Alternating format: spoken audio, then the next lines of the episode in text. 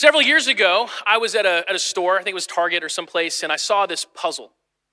And uh, the puzzle was this puzzle that went along with a video game character that my oldest son was really into at the time, really liked. And, and I thought to myself, I should get this, and we can do like a puzzle together as a family.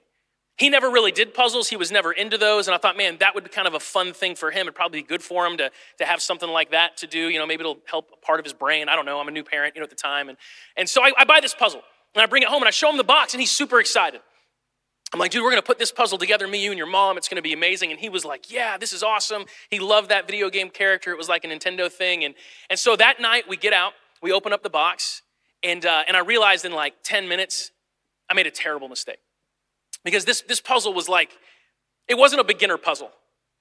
You know, it, it was like a video game thing. So my brain was like, video game, you know, young kid, he'll love it. But it was like an extremely difficult puzzle. Way over a thousand pieces. About 50% of the puzzle was just black. It was just black. There was no shapes, there was no and he's never done a puzzle like for real, you know? And so he sits down excited, and within five minutes, he hasn't even found two pieces that go together. And he's like, I'm just, I'm done. I'm never gonna do a puzzle again. And he hasn't. But, uh, but he did tell Megan and I, he said, Hey, uh, I would love to see it finished though. You know, I can't wait to see it done. I'm just, I'm out. And Megan and I said, you know what, we can do this. This would be like a cool marriage thing for us. We're always watching stuff on TV. Let's do something different. And so for the next week and a half, two weeks, every night for multiple hours, Megan and I sat at a table, talked, and just put this, this puzzle together piece by piece. It was incredibly painstaking. It was incredibly tedious. We wanted to give up like multiple times. Like, do you think he'd really care? But every morning he'd come downstairs and be like, wow, you guys made great progress. I can't wait. And so we're like, we got to finish it. And so I'll never forget the night where it happened. We, we, we have it all, and like, there it is. And I reach in the box, and there's no puzzle pieces left in the box. And then we look at the puzzle and realize that there's one missing piece. Just one. And at first I was like, no big deal. It's clearly going to turn up. You know, it's clearly going to turn up. And so we're going to sweep the floor. We're going to find it. We, we spent a few minutes looking for it, couldn't find it. A few days goes by, and I'm like, have you found it yet? She's like, no, me neither. And like a week later, it just hits me. This, this piece is, it's gone. I don't know if one of our kids ate it. That's possible. Um, I don't know. But it's gone. And I was like just staring at this, this puzzle on our kitchen table that we had spent like so many hours, like 20 plus hours. And I'm staring at this, this empty piece. And I, for a minute, I was like a broken man, you know? I was like, it just, it drove me insane. It was torturous. There was just one, just one missing piece drove me insane. And I've never done a puzzle since either. So there you go. I'm done with puzzles. Today we're going to talk about what, what I believe is, is a huge missing piece in so many people who follow Jesus' understanding of who God really is. It's like a missing piece in our experience with God. And it holds us back, it keeps us from experiencing what we're actually meant to experience. We don't want to have any missing pieces. In fact, we're in a series right now that we're actually wrapping up today. If you haven't been here for it, if you're just tuning in, don't worry, you're smart, you'll catch up. But it's called the full gospel. Gospel means the good news of Jesus Christ, like the good news of who he is, what he's done for us. We need the full gospel, not a partial gospel. We don't want any missing pieces in our understanding of who God is and what he's done for us. But very often we have those. And when there's a missing piece, it means we're actually missing out on the full measure of the blessings that God gives us, of the joy and the peace the power that He gives us in our lives. We don't want to miss out on anything, no missing pieces.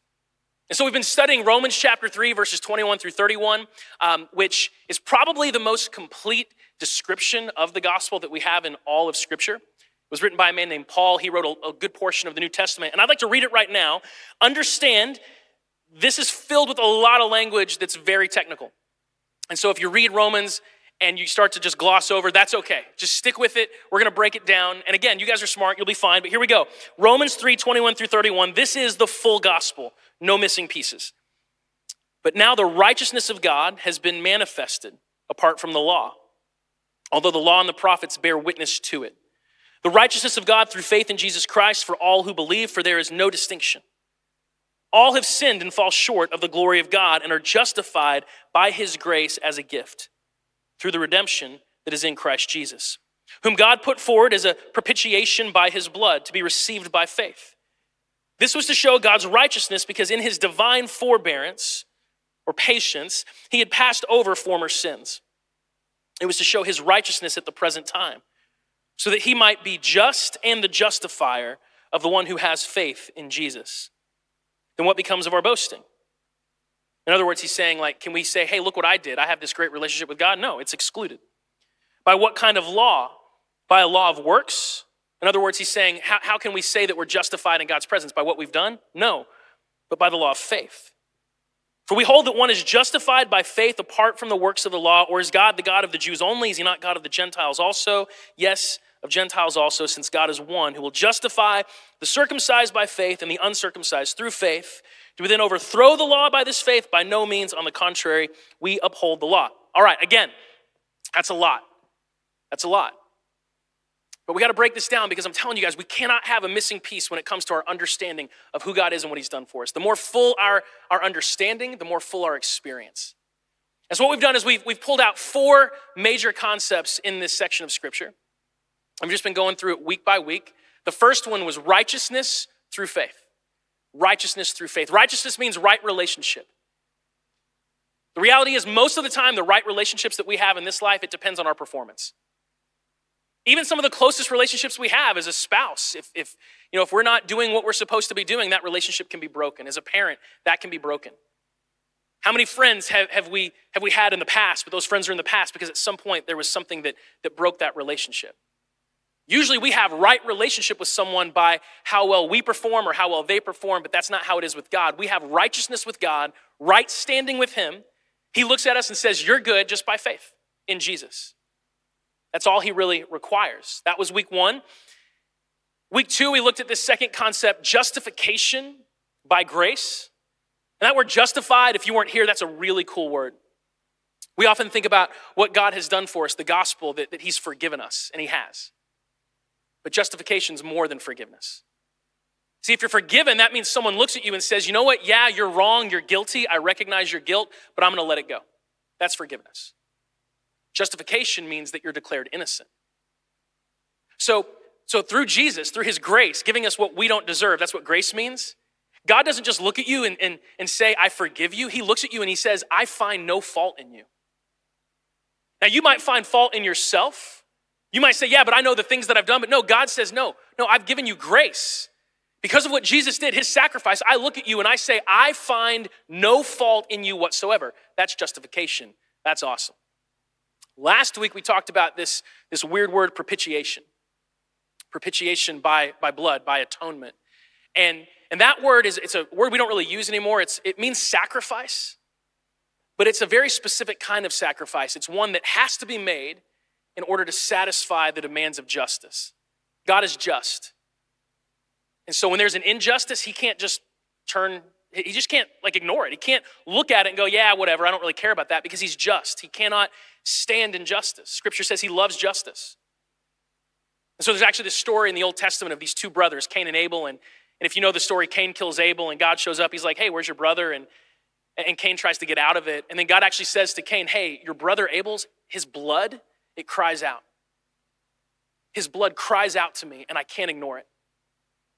It's appealing to my sense of justice. I can't look the other way. And, and there has to be a, a sacrifice made to make that right. That's propitiation. But here's what's cool for us, guys.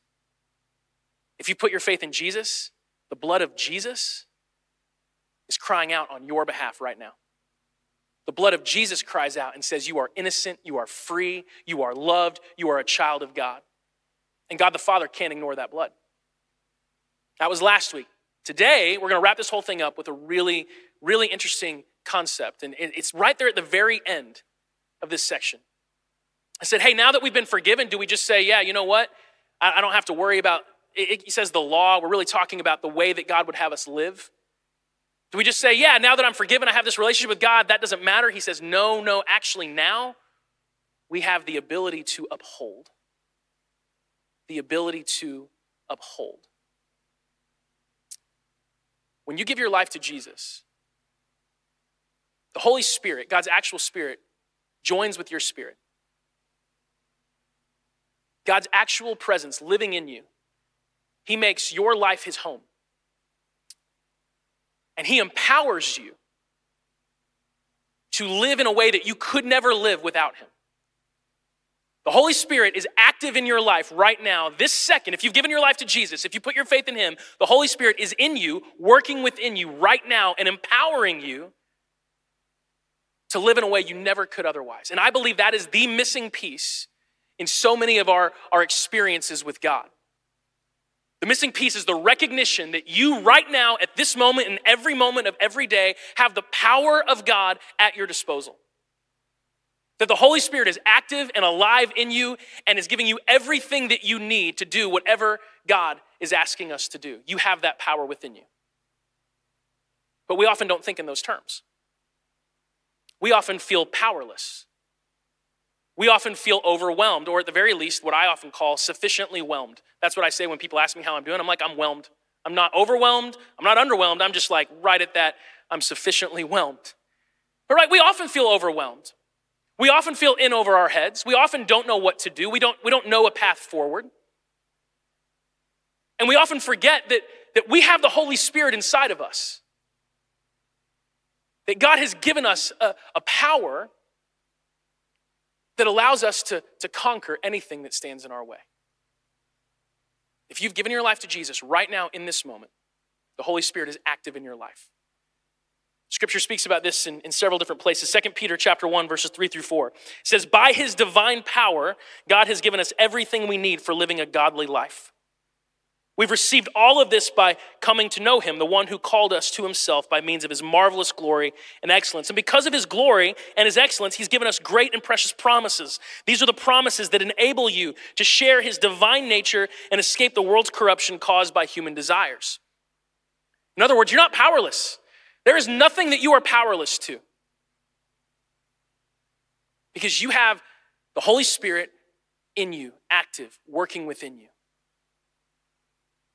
Romans chapter 8, verse 37 No, in all things we are more than conquerors through him who loved us. You've probably heard that verse before, maybe you haven't. More than conquerors. It's really cool because in the Greek language, that, that word conquer, it's actually, uh, it has the prefix hyper in front of it. In Greek, that's hupo, and it actually says you're a hyper conqueror. You are a hyper conqueror. Do you believe that? Do you, you feel that way? By the way, can we all just admit that sometimes it doesn't feel like I'm a hyper conqueror? Anyone ever have that experience, right? There's a disconnect that happens sometimes in our faith. And it can actually lead to discouragement and disillusionment when it's like, I see what God's promising. I'm this hyper conqueror. I'm gonna just plow through life and anything that stands in my way, I'm gonna be like, oh, no, no, no. I have faith in Jesus. Move. Every, every situation, every struggle, every relationship, I'm just gonna, I'm gonna hyper conquer. And, and I often feel like a hyper failure. So what gives? God promises a life filled with what Scripture calls the fruit of the Spirit it's love, joy, peace, patience, kindness, goodness, faithfulness, gentleness, and self control. That's what my life is supposed to be filled with. But sometimes I have a life that's dominated by angst and frustration and impatience and a total lack of self control. Sometimes even addiction and, and just unhealthy coping mechanisms, to say the least, right? Like that's how life sometimes feels. And so, what gives is God is he, is he lying to us? Is he overselling the whole thing? Like we've all been oversold, right? I just need to know you guys are awake right now. Everyone, anyone here ever been oversold? When I was in high school, I bought this belt that I wrapped around my waist, and it was supposed to shock me into having a six pack. Um, I don't know if you guys have ever seen those. I'm not going to lift up my shirt to prove it, but just take my word, it did not work. I was, uh, I was oversold. Sometimes I'm being honest. Sometimes it feels like the gospel is overselling it. Because we're told that we're gonna be hyper conquerors and all this love and joy, and we're just gonna be filled with all this stuff. And then we're, we're living life and we're going, why am I not experiencing that? Why am I stuck?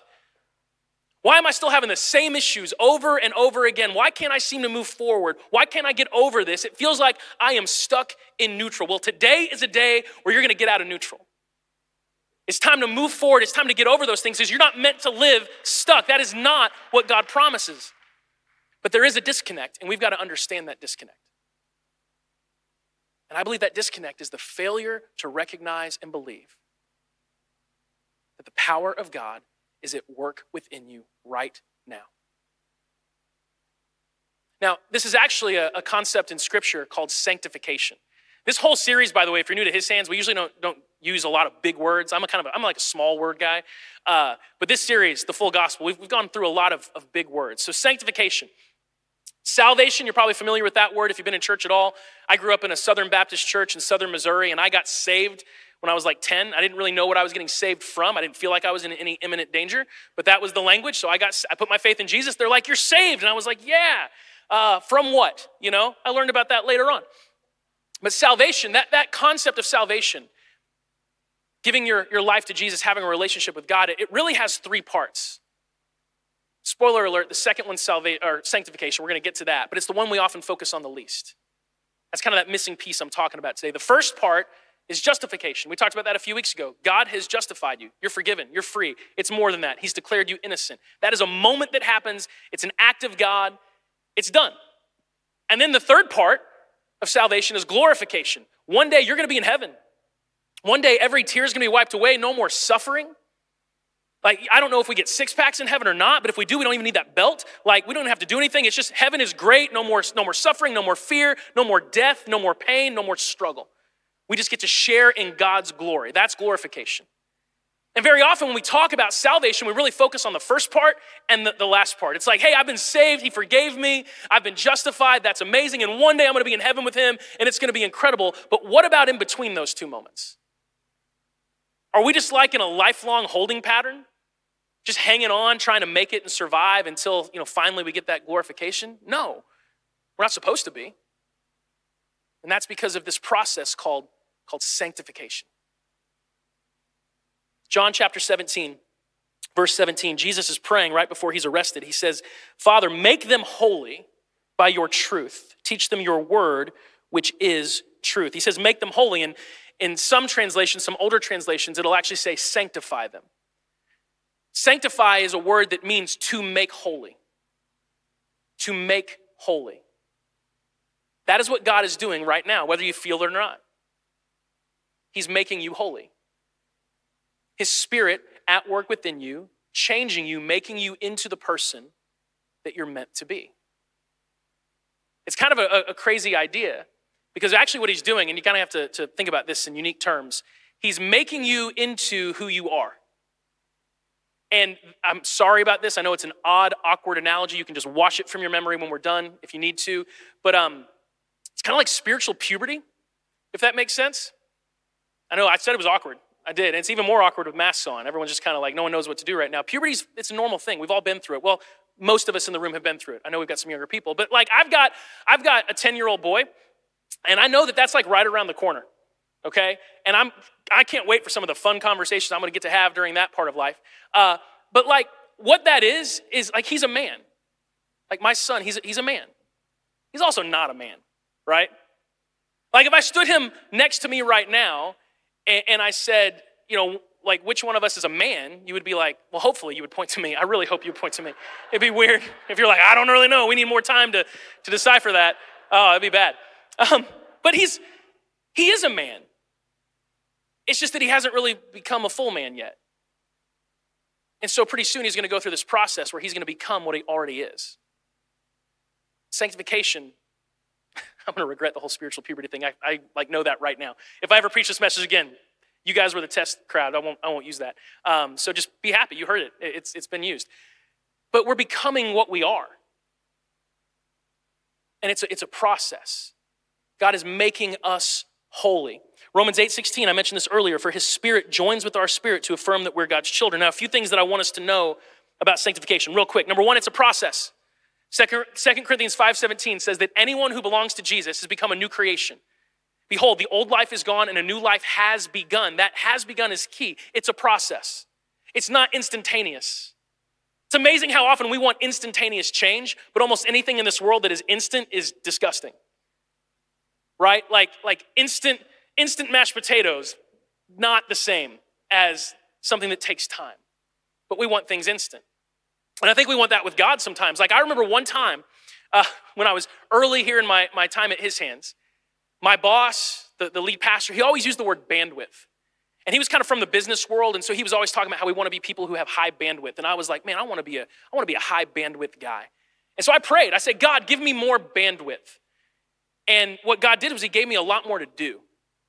And I was like, that's not what I meant. I meant like zap me, snap your fingers, and I'm just like able to do more and not be stressed out. But that's not the, the way it went. He actually started giving me way more, putting more on my plate. And I was like, why? He's like, you asked for bandwidth. You better find some. You know, real growth happens slowly. That's okay. Things that grow slow tend to grow strong. Things that grow really fast, they often don't last. So be encouraged. It's a process. Okay? Sanctification is a process. Number two, it is, it is the work of the Holy Spirit. It's not us that does, that does the heavy lifting.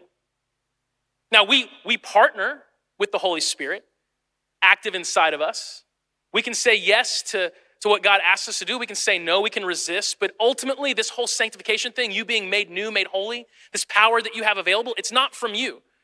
It's the work of the Holy Spirit. And actually, we get into trouble when we try to force it, when we try to make it happen on our own. It's so easy to do that as Jesus followers. God does something amazing in our lives. We're like, cool, now I'm going to make it happen from here on out. It doesn't work that way. That's your flesh. When you run on flesh, you run on fumes. It's the work of the Spirit. You have to kind of let the Holy Spirit work. Now, number three, it leads to inner conflict. There's a great scripture, Galatians 5:17 says, the flesh, which is often in scripture, it just means that part of us apart from God, who we are if we didn't have a relationship with God, or just our natural self. The flesh desires what is contrary to the spirit. And the spirit what is contrary to the flesh. They're in conflict with each other. So you're not, you're not really able to do what you want to do. We all have that battle, right? Like, I want to be a better person. I, I want to be an incredibly patient father. I want to be a really empathetic and emotionally connected husband. I really struggle with emotions. Are there any other men in the room with me that emotions are just like a foreign language to you that your wife is fluent in and you're like, I picked up a few words, but just it's just me? Y'all are, come on, thank you. Three men. Three men. It's because y'all are sitting next to your wives and you're like, I don't want to raise my hand you know? I had a counselor explain it to me one time. He said, you know, most men really only experience three emotions. We're either mad, sad, or glad. That's it. Those are our choices. And so when we look at like our spouse or our girlfriend or a daughter, and we're like, well, they're not mad and they're not sad. They should be glad because those are the three options. And we're really confused because they have all these like nuanced emotions. And it's we're primary colors and they've got like the whole spectrum. You know what I mean? Oh, where was I even going with that? I don't even know. All right? It creates inner conflict.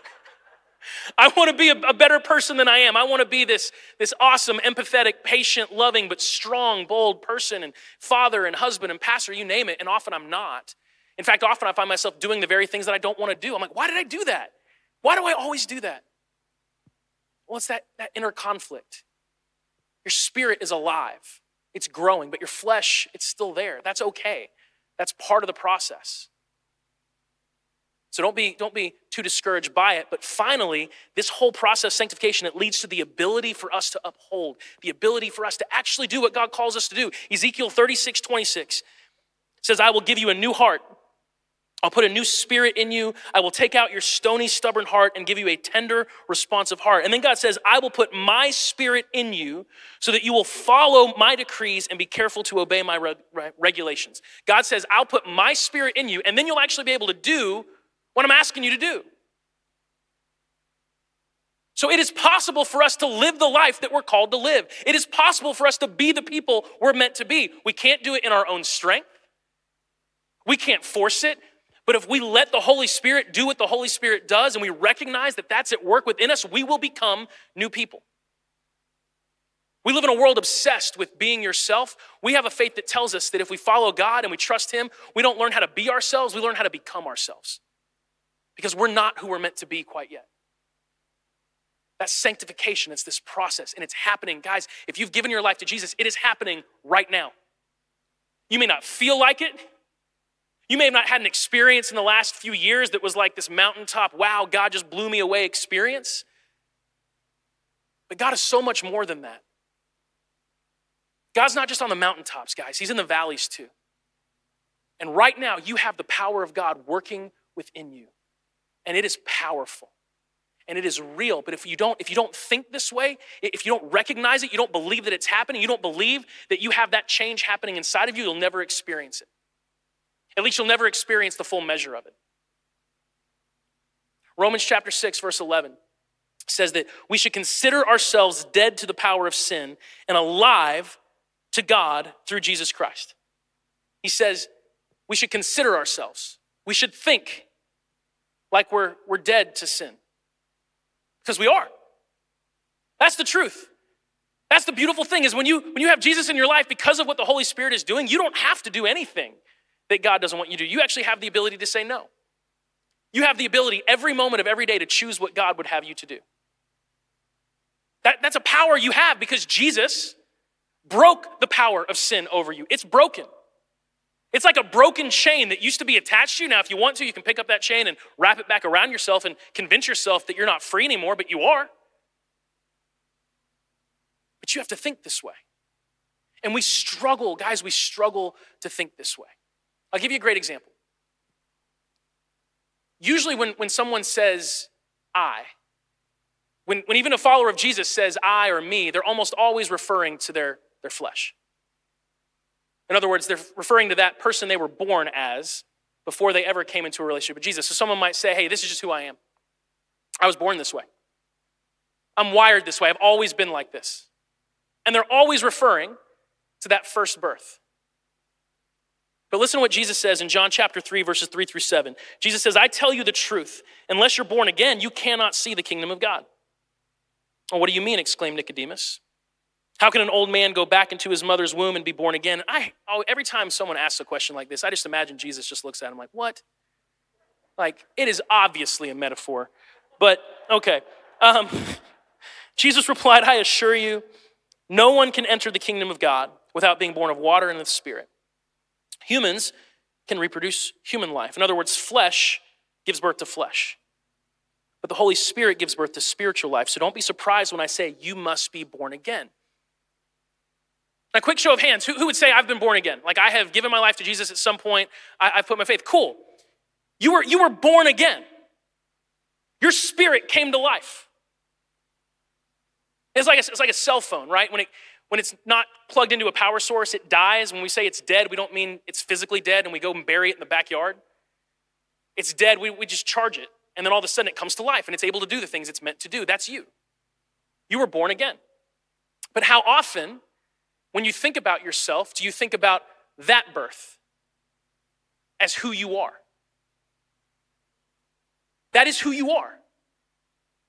In fact, I would say that that is more who you are than, than the first birth. Because one day my body's gonna die, my spirit's not. See, we're, we're, we're spiritual. We are spiritual people.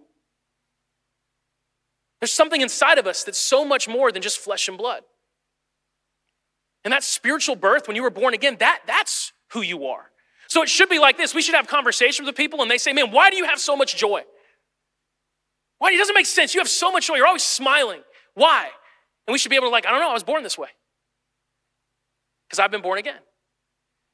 You know, why, why do you have so much hope? Why are you freaking out about politics? I, I don't know. I was born this way.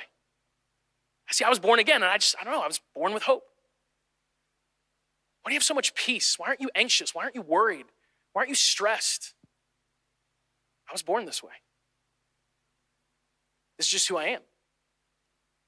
So we, we, don't, we don't think in terms like that. We always think about who we really are as that, that first nature that first birth, that nature, that person that we, we learned how to be apart from knowing Jesus. But that's not who you are. So, for example, I, I struggled with an addiction for, man, like 15 years. I don't know if anyone else has ever been through addiction. You don't have to raise your hands. Uh, but, but I will say this if you're in the room and you're dealing with an addiction of some kind, I don't care if it's alcohol, drugs, pornography, you name it, uh, you are not alone. Like pretty much everyone's addicted to something. But I dealt with this addiction for 15 plus years. And it led me to so much shame, so much guilt. I felt like a fraud all the time. And I remember a big part of my, my freedom was actually being able to admit that I had a problem, right? I'm, I'm an addict. And anyone who's ever been through 12 steps knows that that's, that first step, you got to own it, right? And it's funny because my perspective's changed a little bit now. And if you're a 12 step person, I'm not dogging 12 steps, it's really good. The truth is, I was not addicted to that. My flesh was. The Holy Spirit inside of me was not addicted to that at all. The Holy Spirit isn't, isn't addicted to anything. See, when the Holy Spirit joined with my spirit, My spirit came to life, and my spirit was not addicted to, to what I was using to cope with life. That was my flesh. But I thought that that was me. I spoke in those terms. I am addicted to this. No, my flesh is. My spirit, that's who I really am. It's not addicted at all. It has the power to say no. See, sometimes I have a, a short temper. I'm Irish. It's just, you know, it's who I am. I was born this way. No. No, my flesh has a short temper. My spirit, who I really am, because the Holy Spirit has joined with my spirit to make me new, to, to sanctify me, my spirit's patient. My spirit is gentle and patient. It's my flesh that has the hot temper. I just have to see it that way. I have to learn to recognize that my flesh is the imposter. And actually think in those terms and look at myself and be like, hey, flesh Justin, what are you doing? You're supposed to die. Do you realize that? That our, our flesh is like, it dies. The old life is gone. But if we don't think in those terms, we'll never experience it. If we don't consider ourselves dead to the power of sin, we'll never experience it. Sometimes people deal with anxiety and worry. And I've even heard Jesus followers tell me, I was just, I was born this way. No, you were not. Not the second time. Because the Holy Spirit is never anxious. The Holy Spirit's never worried. The Holy Spirit's never like, I don't know what I'm to do. It's you're to have to figure it out. That never happens. The Holy Spirit knows exactly what to do. And so your flesh might be anxious, but your spirit is not. And you are spirit. So believe that, lean into that, trust that. Your flesh may have made a mess of things, but your spirit is pure because the Holy Spirit is purifying you. And, and listen to this the Holy Spirit is going to win that battle. It may not feel like it sometimes. It may feel like, I don't know, flesh, spirit, which one's going to win? Holy Spirit always wins. Hebrews chapter 12, verse 2 says that Jesus is the initiator and the perfecter of our faith. In other words, he finishes what he starts. And he's more powerful. You know how sometimes you have a relationship with someone and they kind of drag you down? You get around someone really negative and you start getting negative? That did not happen to the Holy Spirit when he joined with you. It's not like the Holy Spirit joined with you and you started to really like be a bad influence on the Holy Spirit. All of a sudden, the Holy Spirit is, is acting more like you. No, no, no. That's not how it works. The Holy Spirit always wins.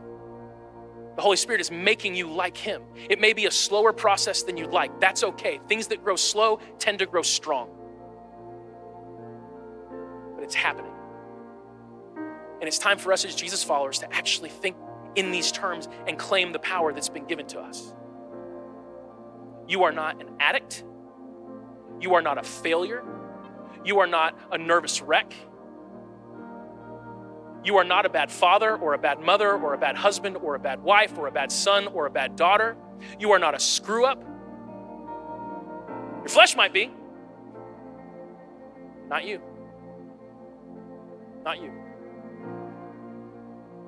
You, your spirit, sanctified by the Holy Spirit, are filled with love and joy and peace and patience and kindness and goodness and gentleness and faithfulness and self control. You are more than a conqueror. You have everything you need for life and godliness. You have everything that you need to look at every situation and every obstacle that you face and say, through the power of the Holy Spirit, stop, just move, go away, because I'm going to win this. Because I've got the Spirit inside of me, and the Spirit always, always wins. The Holy Spirit always wins. God is going to finish what He started. He started a process in your life the moment you accepted Him, and He's going to finish it. But you got to believe that. You got to believe that. So I want to challenge you and encourage you this morning, this week. Remember who you are. You are spirit. In those moments that you start to, to think in those flesh terms, you start to say, man, I'm this and I'm that, and I'm always. Th-. No, no, that's your flesh. It's time for you to start thinking in terms of your second birth and saying, I've been born again. And I was born right this time. I was born with hope and with joy and with faith, power. I have the power of God active in my life right now with me all the time. So, whatever circumstance is going on, I'm going to win. Because Holy Spirit's with me and He doesn't lose. Do you believe that? You got to think that way, talk that way this week. And catch yourself when you, when you start defining yourself by anything other than that. You are being sanctified. You are being made pure. That, that's true. You can take it to the bank.